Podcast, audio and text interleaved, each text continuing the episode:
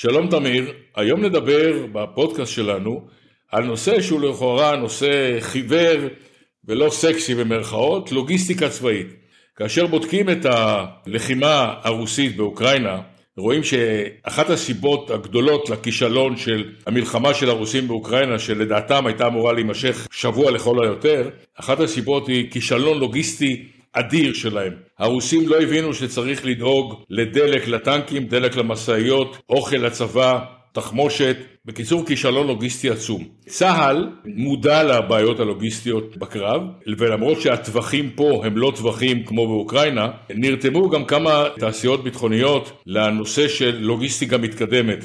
לא מזמן שתי חברות ישראליות, תעשייה אווירית ורפאל, נבחרו להדגים את היכולות של לוגיסטיקה מתקדמת לפרויקט ענק של הצבא הבריטי. מדובר שם על מערכת שמבוססת על AI, על artificial intelligence, שיכולה ממקום מרכזי לווסת את משלוחי התחמושת, מנות הדם, האוכל, ליחידות, באמצעות אה, כלי תעבורה שונים, כלים לא מאוישים, כלים מאוישים, רחפנים וכולי. כלומר, לוקחים פה בארץ את הנושא של לוגיסטיקה ברצינות רבה, פיתחו פה כמה מערכות מאוד מתקדמות בתחום הזה, שמבוססות על כך שגורם מרכזי אחד מחליט מי צריך הכי דחוף את אה, התחמושת או את המזון, באיזה צורה לשלוח את זה ליחידה שזקוקה לו, הכל נעשה באמצעים מאוד מאוד מתקדמים, וזה בניגוד מוחלט למה שאנחנו רואים באוקראינה, ששם הרוסים כנראה הזניחו את התחום הזה, והם במרכאות אוכלים את זה עכשיו בגדול, כאשר הלחימה שלהם עכשיו היא סטטית, תקועה במקום. תמיר, מה אתה יכול להוסיף בתחום הזה? ראשית, אה, מדובר על הלוחמה הלוגיסטית באוקראינה. מי שמטפל בנושא הזה הם בעיקר האוקראינים, שבאמצעות ארטילריה ארוכת טווח, כולל אה, רקטות ארטילריות וארטילריה קנית, הם אה, מתווכים את הריכוזים של התחמושת הרוסית בעורף החזית. הם מנסים להשמיד מאגרים של אה, תחמושת לפני שהם מגיעים ליחידות הארטילריה הקדמיות, ועל ידי זה הם מנסים לשבש את מכונת הארטילריה הרוסית. המכונה הזאת בעצם מייצרת כמויות מטורפות של אש ארטילרית שמשאירה קרקע מצולקת ושרופה, ממש כמו אה, מכתשים על הירח. הרס עצום של אה, כפרים ושל ערים, ואחרי הכתישה הארטילרית הזאת נכנסים הלוחמים, אם זה חי"ר ו...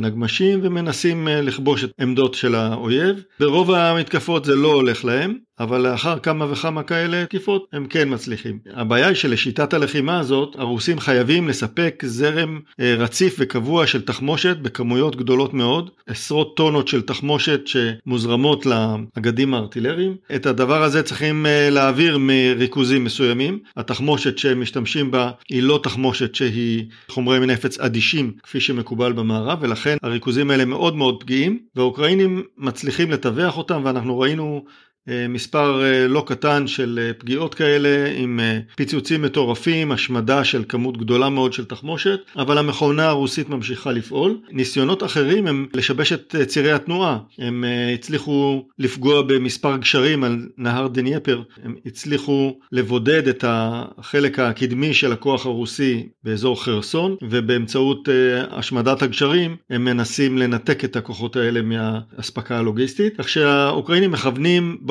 מדויק את התקיפות שלהם, את התקיפות ארוכות הטווח, כנגד מכונת האספקה הרוסית. כך שמה שדיברת על ריכוזיות, שמרכזים את האספקה בריכוזים גדולים ומשם מזרימים אותה טיפין טיפין בדיוק למי שצריך, מבחינה הגיונית, מבחינת תכנון, זה שיטה טובה מאוד. כל החברות המשלוחים, אמזון אה, ואחרים, משתמשים בשיטות האלה. להצבעות שעומדים בפני סיכון של פגיעת אויב בריכוזים האחוזים האלה, אני חושב שדווקא ביזור יכול להיות יותר מעניין. מבחינת הריכוזיות או הביזור, ללוגיסטיקאי שמטפל במצבורים שלו באמצעות רובוטים, לא כל כך משנה אם הפגזים יושבים במערום אחד או מפוזרים ב-30 מרעומים ברחבי השטח. הרובוטים יודעים לאסוף אותם מהמקומות המתאימים ולהזרים אותם לכוח הקדמי, כך שאני חושב שאנחנו נראה בסופו של דבר שילוב של מרכיבים ריכוזיים ומרכיבים מבוזרים. חסרים בתוך המערכות הממוכנות האלה. היכולת להפעיל את המערכת באמצעות אה, בינה מלאכותית ובאמצעות אוטומציה היא המפתח לאפשר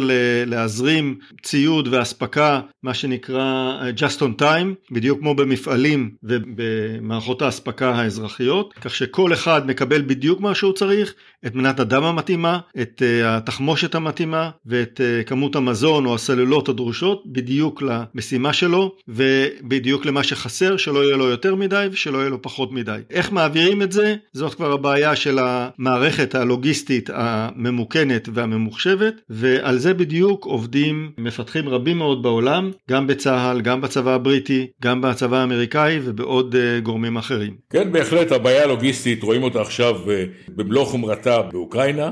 כאמור בישראל עובדים על פיתוח של שיטות מתקדמות. אנחנו נמשיך לעקוב אחרי הנושא המעניין הזה ונעדכן אתכם באחד מהפודקאסטים הבאים שלנו. תודה תמיר.